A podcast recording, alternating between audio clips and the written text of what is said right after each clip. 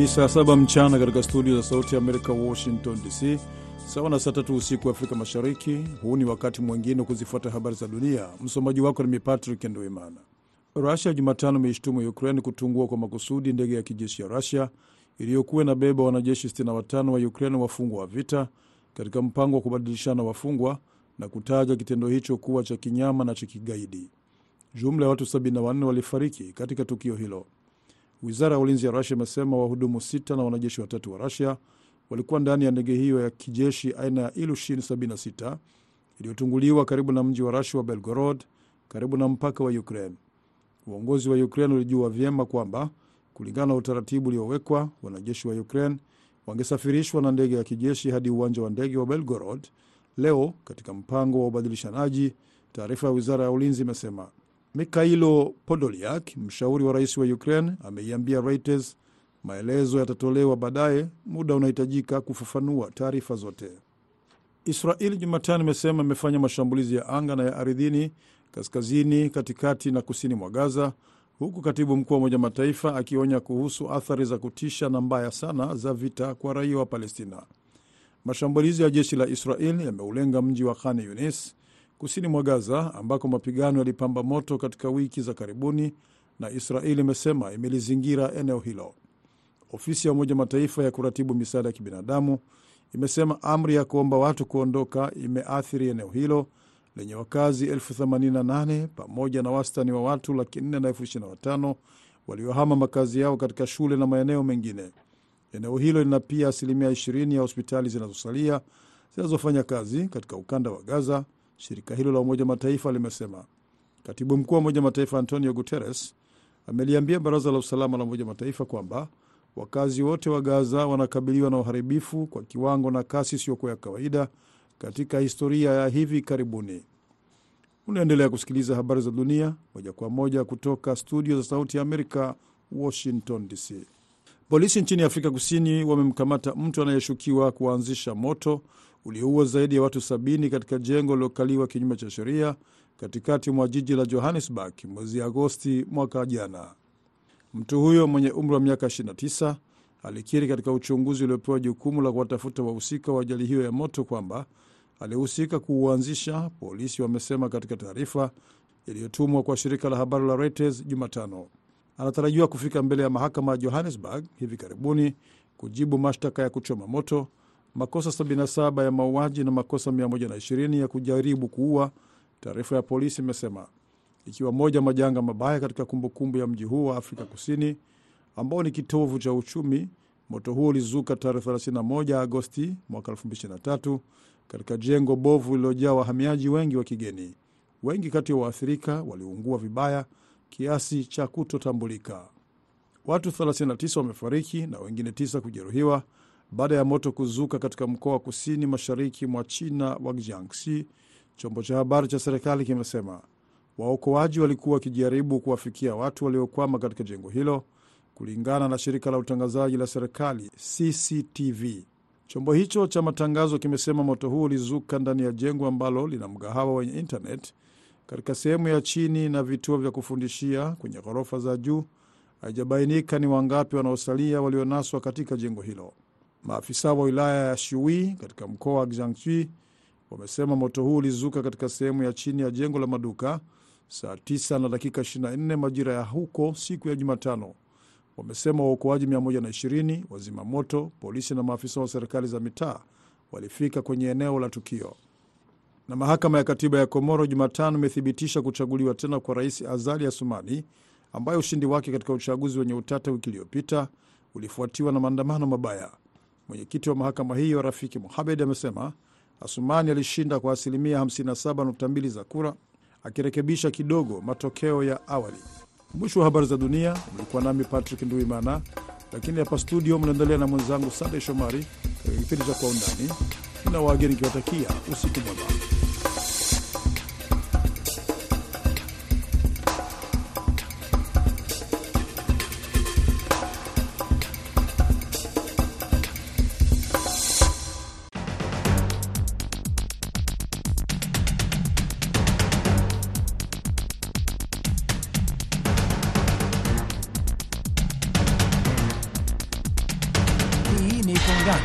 Idhaa ya Kiswahili ya Sauti Amerika, VOA. Karibu msikilizaji pote pale ulipo, ambapo tunaangalia habari muhimu kwa undani zaidi, tukipekua na kuchambua kwa undani zaidi kuliko kawaida na kupa maelezo ya kina zaidi. Na leo katika sehemu ya kwanza tutamulika maandamano yaliyofanyika huko nchini Tanzania ya chama cha Chadema kupinga sheria za bunge, hali kadhalika hali ngumu ya maisha nchini humo. Na katika sehemu ya pili tutaelekea huko nchini Kenya ambapo uchunguzi unaonyesha hali ya maisha na uchumi imepanda na kwa juu zaidi. Ungana nami basi, tufuatane pamoja.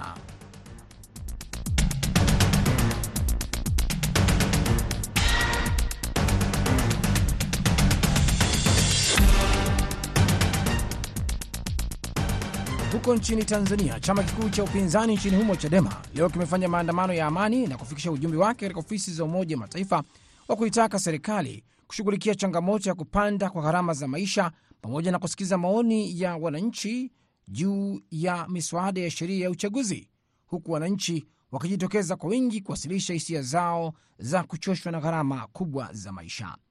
Maandamano hayo yanakuja kufuatia mswada wa sheria ya uchaguzi kushindwa kutatua changamoto zilizopo ikiwemo uchaguzi wa serikali za mitaa kusimamiwa pamoja na kupanda kwa gharama za maisha kutokana na baadhi ya bei za bidhaa ikiwemo sukari na vyakula pamoja na kukosekana kwa kipindi kirefu kwa umeme nchini humo usiokuwa na uhakika.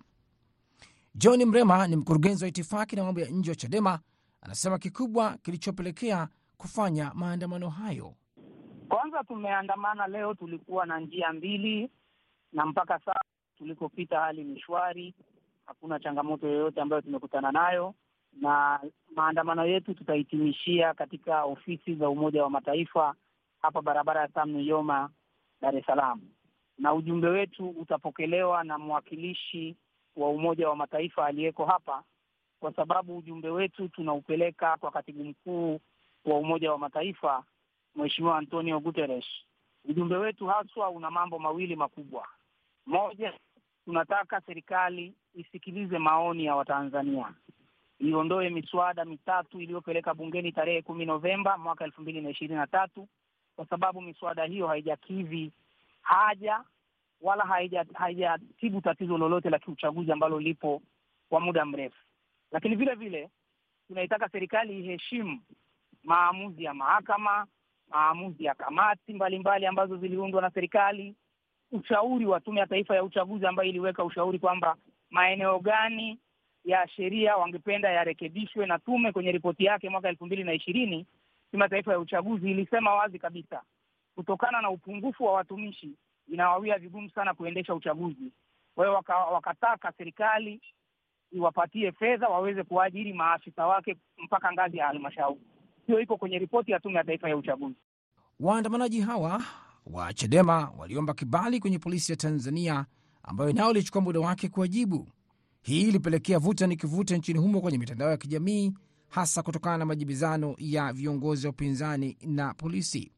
Hatimaye waliweza kupata kibali, lakini mkuu wa mkoa wa Dar es Salaam siku chache kabla alitangaza kwamba jeshi la nchi hiyo litafanya usafi katika siku hiyo ya maandamano.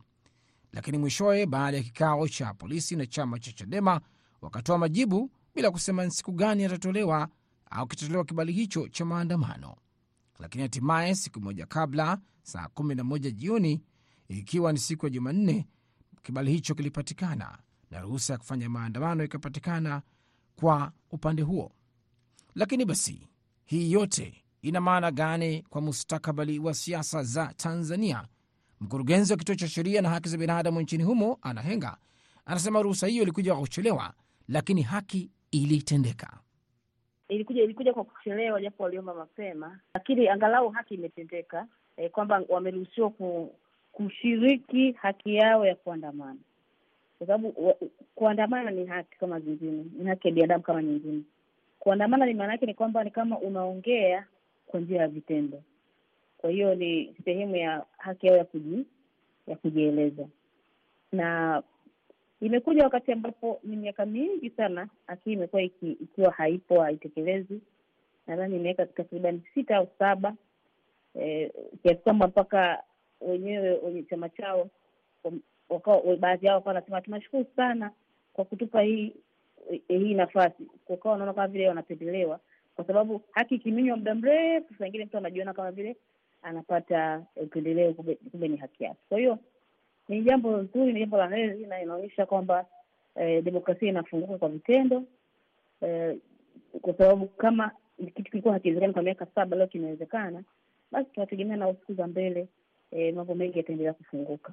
Naye mchambuzi wa siasa nchini humo Samir Huza anasema maandamano haya ni hatua nzuri, kwa sababu katika siku za nyuma kulikuwa hakuna ruhusa ya kufanya maandamano.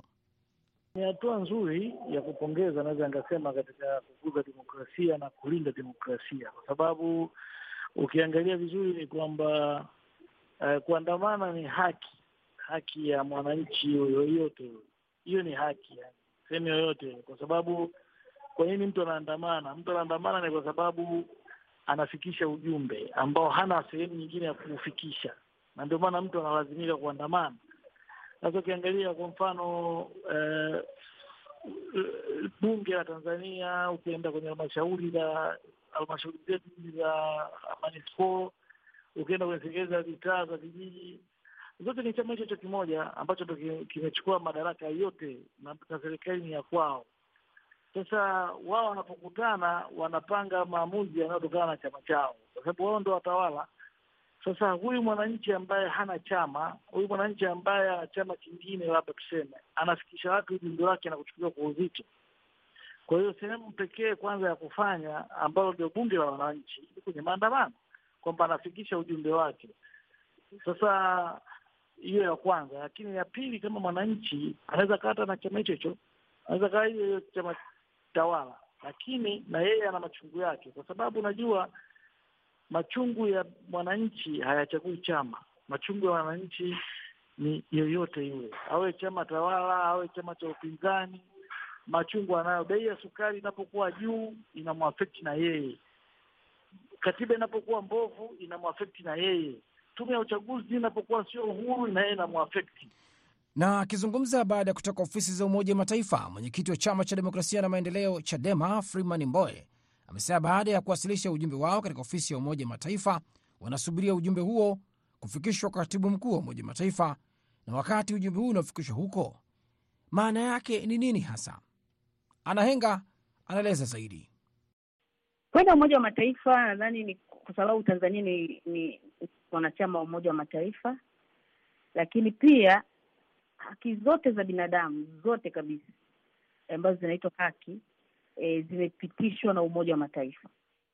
Haki kama haki huwa hai inaletwa hailetwi na document yoyote au na nyaraka yoyote, lakini ni Umoja wa Mataifa mwaka elfu moja mia tisa arobaini na nane ndio waliweza kuziweka pamoja hizo haki kwa, kwa maandishi. Kwa hiyo eh, unaposema haki ya kuandamana lazima kuna mkataba wake unaoruhusu ambao ni mkataba wa Umoja wa Mataifa. Ukisema haki ya ya kupata habari kuna mkataba wake wa haki ya kupata habari wa Umoja wa Mataifa. Kwa hiyo eh, tunaweza kusema ndio mlinzi wa, wa, wa haki za, za haki za binadamu kwa ujumla, lakini hiyo ya pili ni kwa sababu pia ni, ni wanachama wa Umoja wa Mataifa. Kama kama wanalalamikia Tanzania e, basi ni si ni jambo la heri kwamba kwenda kwenye e, kwenye nchi kwenye umoja ambao ni wa, wa nchi zote ulimwenguni ambao ni Umoja wa Mataifa. Sasa swala la la kwamba yale maoni yao yanatekelezwa au vipi, hilo ni swala la pili, kwa sababu maombi yaliyoomba e, maombi yaliyoomba ni kwamba miswada ya bungeni ya demokrasia iondolewe, maoni ya wananchi yaheshimiwe, kuna tume ya uchaguzi na nini, na bei za, za za vitu, mfumuko wa bei udhibitiwe. E, inaweza asijibiwe leo na kesho, lakini lakini ni vitu ambavyo ni, vya msingi ile na kesho, kwa sababu ni vitu ambavyo pia ni vigumu eh, kutekelezeka ndani ya wiki. Labda tuseme tuwe tu wa kweli kwamba ndani ya wiki iweze kudhibiti mfumuko wa bei, ni kitu ambacho hakiwezekani. Eh, miswada kuondolewa inaweza ikaondolewa, lakini haiwezekani sheria eh, au haiwezekani eh, kwamba tume ikawa huru eh, ikawa huru kesho, haiwezekani. Lakini kwa upande mwingine, wale walioshiriki maandamano wanasemaje? Hali ilivyo, vijana walijitokeza na wanawake pia walijitokeza, wengine katika baadhi ya wanawake hawa wakiwa wamevaa magunia yenye ujumbe kwa rais wa nchi hiyo Samia Suluhu Hassan. Lakini baadhi ya vijana wanataka kuona zaidi kinafanyika, Mmoja wao ni Johannes Tobias ambaye alikuwepo kwenye maandamano hayo. Anaeleza nini anachokiona. Asilimia kubwa ya watu ambao wanaandamana kwa kweli, niseme nikiri kwamba ni vijana, lakini mwamko sio kama ule ambao nilikuwa nategemea. Uh, vijana wengi ni ugumu wa maisha, wametiwa na uoga. Kote tulikopita tulikuwa tunaona wanashangilia, lakini unaona wana uoga, wanaambia John, tunaweka John bana, tuungane pamoja, hey, nyie niendeleni. Lakini ninachokiona kwanza, mimi nishukuru uh, jeshi la polisi kukubali kwa mara ya kwanza tuandamane wa Tanzania. Ninajua ule uoga ambao ulikuwepo sasa unakwenda kuisha taratibu, nchi nzima inaenda kufunguka kwa kweli. Mwitikio ni mkubwa, lakini sio kwa asilimia za juu, ni za kati. Binafsi, to be honest, mimi nimefarijika sana sana sana. Wakati natoka nyumbani nilikuwa na walakini hivi, kweli nitakuta watu kama mimi wamejitokeza. Yani kadiri ya saa zilivyokuwa zinaendelea, nilikuwa nawaona vijana wanaongezeka, watu wanaongezeka. Mimi nimefika location saa moja kasoro, ilivyofika saa tatu watu wakawa wengi. Kwa hiyo mimi nina amani binafsi, hii naiona ni, ni fursa moja muhimu sana adhimu kwetu sisi vijana wa Kitanzania. Kwa hiyo mimi nishukuru mamlaka zote kwa haraka ili tuweze kuandamana. Nashukuru sana kwa kweli, nimeipokea kwa moyo mweupe sana. Naam, na kufikia hapo tunakamilisha sehemu ya kwanza ya Kwa Undani. Tuelekee katika sehemu ya pili.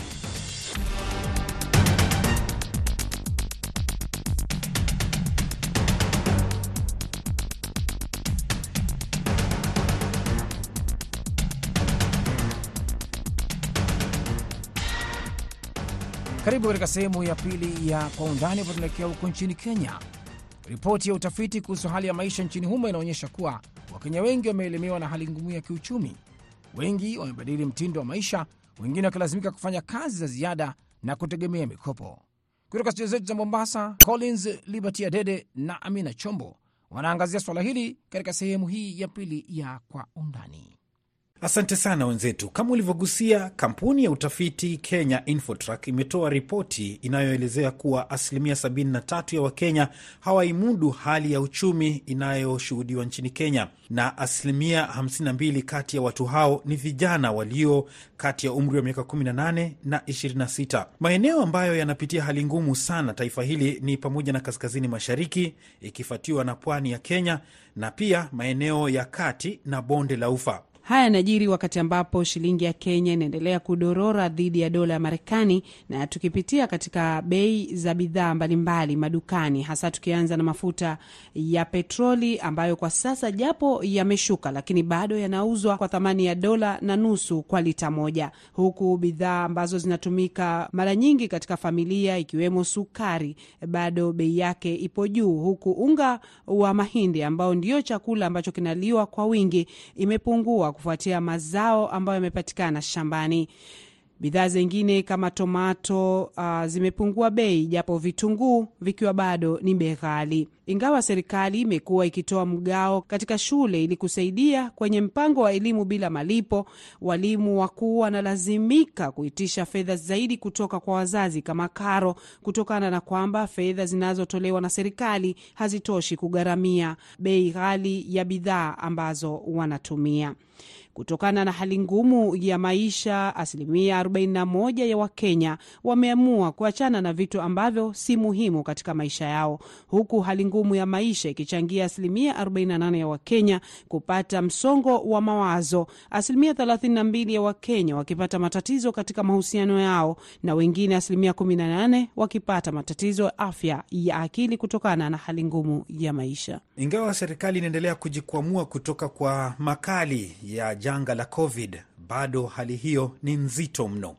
VOA kwa undani imezungumza na vijana katika biashara na wale kutoka mitaa ya mabanda. Katika laini yetu ya simu tuko naye mgeni Salim ambaye ni kijana kwa Mombasa, Kenya. Na mgeni, wewe kama kijana wa kike, hali iko vipi na unakabiliana nao vipi? Uh, kwanza niseme shukran sana kwa kutukumbuka, maanake hali kusema ukweli ni ngumu. Maisha yamekuwa magumu tofauti na miaka ya nyuma. Hasa tuseme kwamba uh, hili janga la korona lilipoingia, tukasema afta hapo mambo yatakuwa tofauti, lakini ukweli ni kwamba mambo yamekuwa magumu. Kwa upande wangu hasa uh, mi ni mtu ambaye nilisoma, uh, ni mtu ambaye nilibahatika nilibahatika kuajiriwa nikafanya kazi, lakini mwisho wa siku uh, nikamwacha tu niachane na kazi niingie katika biashara, lakini kwenye biashara ndo kubaya zaidi, maanake limejaribu biashara mbalimbali. Nimefanya biashara hapa nchini, nikajaribu, nikasafiri, nikaenda mpaka Dubai kununua bidhaa kwa ajili ya kuleta hapa nchini, lakini ukiangalia upande wa, wa kutoa bidhaa kutoka Dubai kuleta Kenya ni ishu nyingine kabisa, upande wa charges.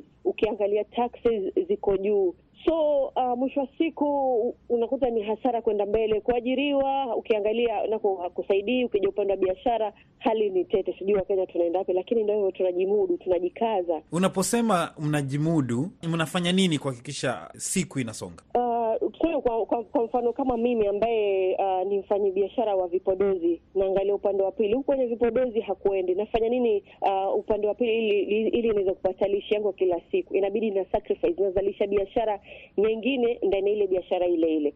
So kwa mfano kama mimi nimekuwa nikifanya biashara ya vipodozi, lakini ukiangalia market ndo hivyo hivyo inayumbayumba, bidhaa zimepanda, wateja wenyewe ndo wale, mtu unamkopesha, kulipa ni matanga, inabidi unazalisha biashara nyingine. Tukushukuru sana mgeni Salim. Nashukuru sana pia. Alfred Sigo ni kijana kutoka mtaa wa Mabanda, eneo la Mombasa. Hali iko vipi? Tukiangalia masuala ya kiuchumi ni ngumu sana kwa vijana, kwa sababu kwanza kabisa tukiangalia masuala unemployment, vijana wengi ndio sisi hatuna kazi, na hiyo inamaanisha kuwa hatuna kipato, na kama tuna, kipato basi kipato chetu kiko chini zaidi. Lakini at the same time tunaona kuwa serikali imezidi kuongeza taxes kwa masuala ya chakula, kwa masuala ya mafuta, kwa masuala ya usafiri na kwa masuala mengine chungu nzima, kama hata masuala ya shuleni, na ndio maana yake hata masuala ya mental health, afya ya kiakili inazidi kutuaffect kwa sababu ya hali ya kiuchumi imekuwa mjuu zaidi. Vipi uh, unahisi kwamba wanastahili kujimudu kuendana na maisha yalivyo kwa sasa bila ya wao uh, kujiingiza katika uhalifu? Kwanza kabisa nafikiria kuwa serikali inafaa ipeane priorities kwa masuala ya vijana. Kama kwa, jambo la kwanza ni kuwa tukiangalia masuala ya bima ya afya, vijana wanapewa, wanafaa wapewe bima tofauti na jamii jamii nyingine kwa ujumla, kwa sababu ya hali ya kimapato. Tukiangalia masuala ya wale vijana ambao wanafanya biashara, basi pia tunafaa tuhakikishe kuwa tumepewa eh, tax relief eh, ama tax zetu zikuabiti chini kushinda tax za wale wa, wa, watu ambao wamekuwa katika biashara kwa muda mrefu.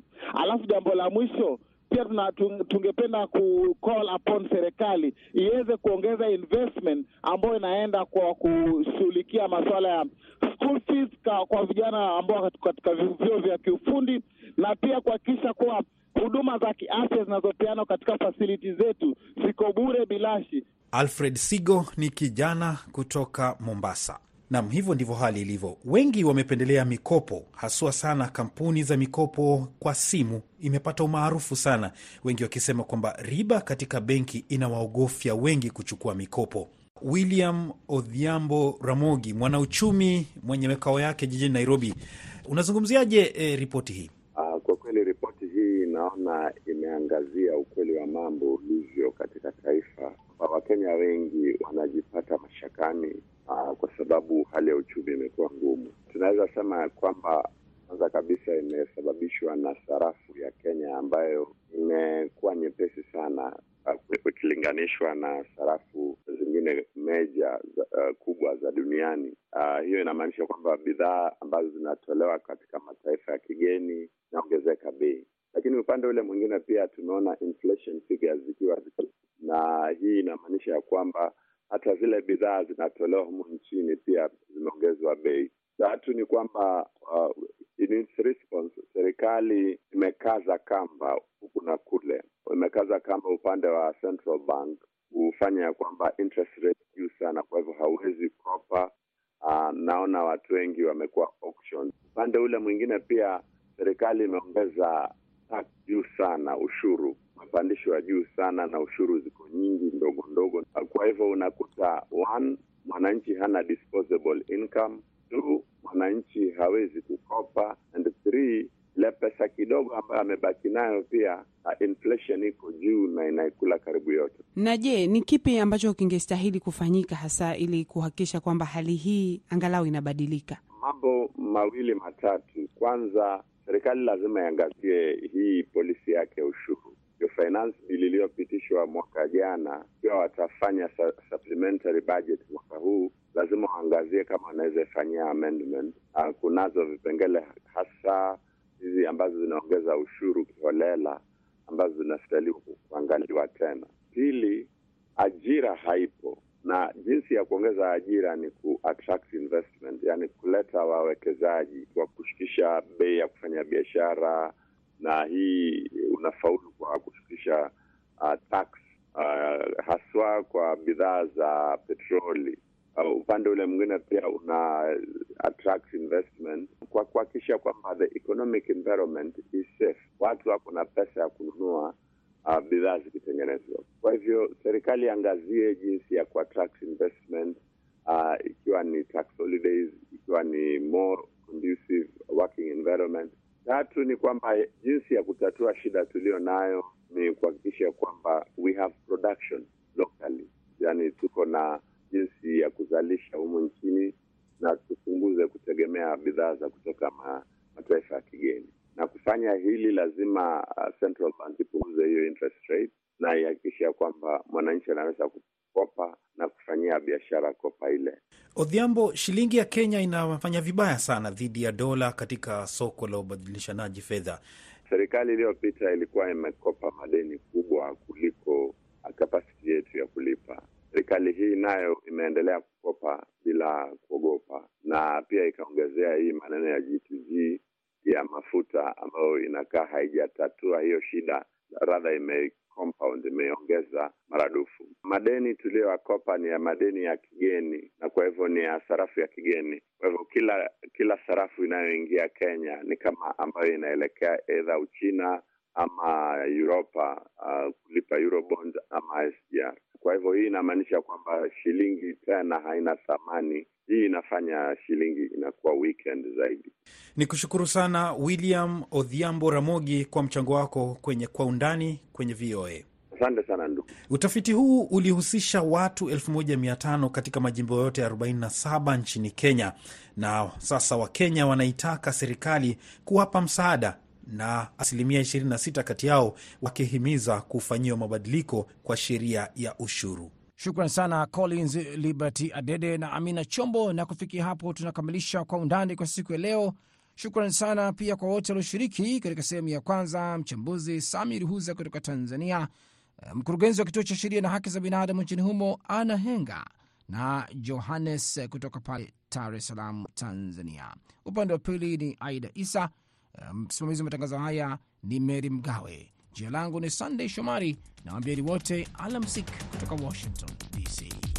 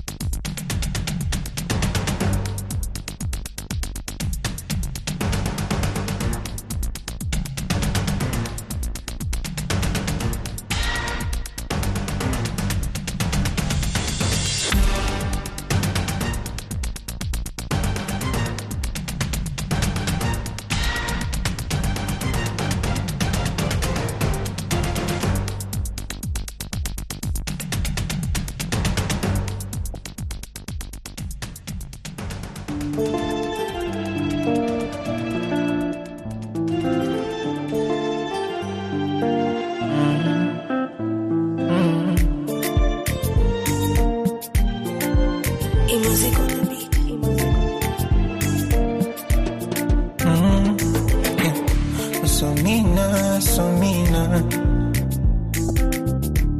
unanibamba so kitoto,